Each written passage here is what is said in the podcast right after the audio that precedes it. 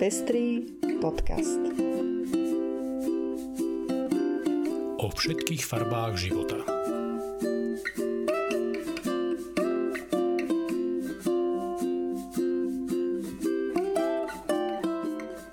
Vítame vás pri 46. vydaní Pestrých správ. Toto sú informácie, ktoré prinášame. Najvyšší súd v USA bude rozhodovať o zákaze interrupcií. Starokatolíci na Slovensku sú v rebríčku inkluzívnych cirkví. Záborskej návrh proti rodovej rovnosti bude opäť v parlamente. Cirkev v Poľsku šíri na hodinách náboženstva nenávisť k homosexuálom. Dúhová mapa Európy opäť odhalila nedostatky Slovenska. Šéf-redaktor magazínu Louis sa spolu s partnerom stal terčom útoku v Prahe. Ja som Lucia Plaváková. A ja som Ondrej Prostredník. Nájdete nás aj na portáli Patreon. Ďakujeme, že viacerí z vás nás už podporujete a tešíme sa, že vám záleží na šírení osvety v oblasti ľudských práv a ochrany menšín. Ak sa chcete pridať k našim podporovateľom, nájdite si náš profil na patreon.com. Srdečná vďaka a príjemné počúvanie. Najvyšší súd Spojených štátov amerických oznámil, že bude prejednávať prípad štátu Mississippi, ktorý sa v roku 2018 pokúšal presadiť zákaz interrupcií po 15. týždni tehotenstva.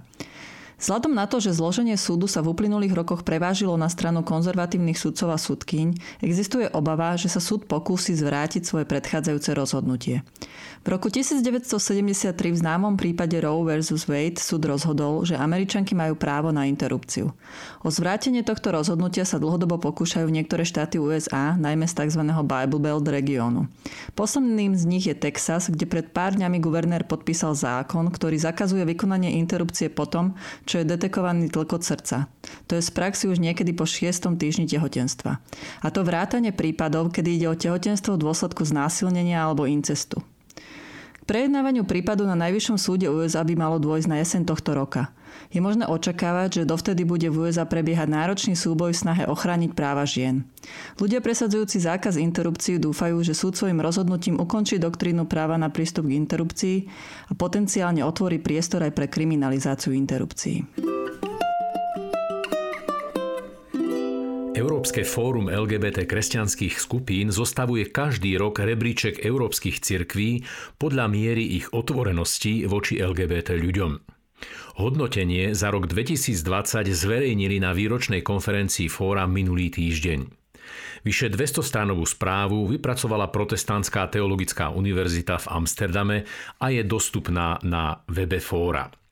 Popri rebríčku inkluzivity sa správa venuje aj hodnoteniu postojov jednotlivých konfesionálnych skupín a konkrétnych cirkví k sexuálnym menšinám. Správa na základe prieskumov Pew Research Center zverejnených v júni 2020 napríklad v prípade Slovenska uvádza, že kým 54% slovenských katolíkov je proti uzákoneniu spolužitia osôb rovnakého pohľavia, 40% katolíkov na Slovensku by takýto zákon podporilo.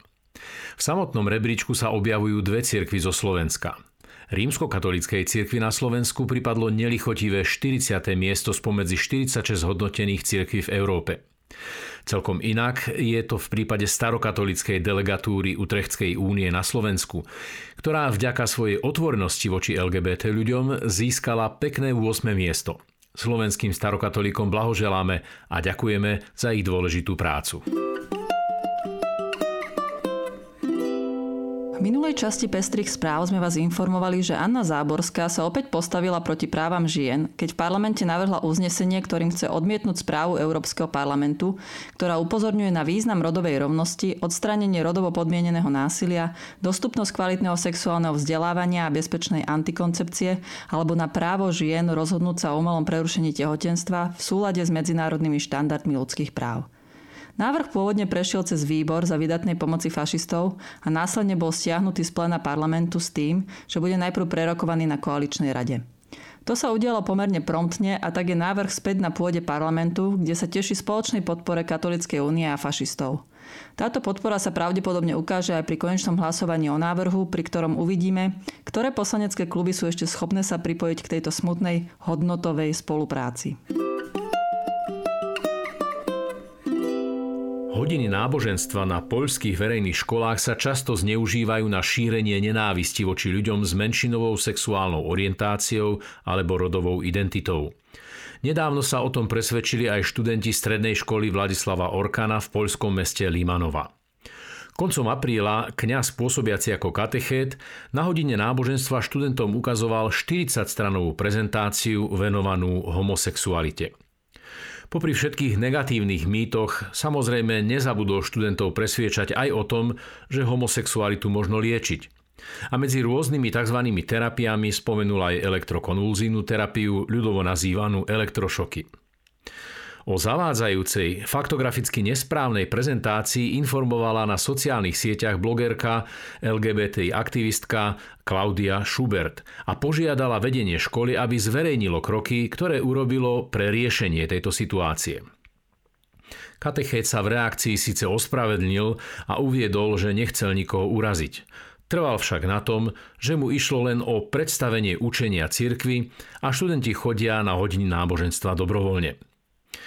Už je to zvláštna argumentácia, keď si pod zástierkou náboženskej slobody niektorí cirkevní predstavitelia vyhradzujú právo na verejných školách šíriť nepravdivé, poškodzujúce a nenávistné informácie o ľudskej sexualite.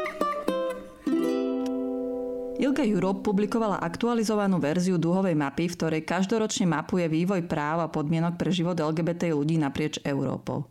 Spolutovaním museli zhodnotiť, že situácia LGBT ľudí sa za posledný rok v Európe nejako významne nezlepšila. V niektorých krajinách sa dokonca zhoršila. Čo sa týka Slovenska, tak to dostalo hodnotenie 30%, čo znamená, že základný želaný stav pre LGBT ľudí je dosiahnutý iba na 30%. Slovensko pritom body získalo najmä za oblasti antidiskriminačnej úpravy. Najviac zaostávame v oblasti rodinných práv, kde nesplňame žiadne z požadovaných kritérií, ako aj v oblasti trestnoprávnej ochrany LGBT ľudí a právnej ochrany transrodových. Niekoľko mladých ľudí v piatok večer napadlo skupinu gejov v Prahe.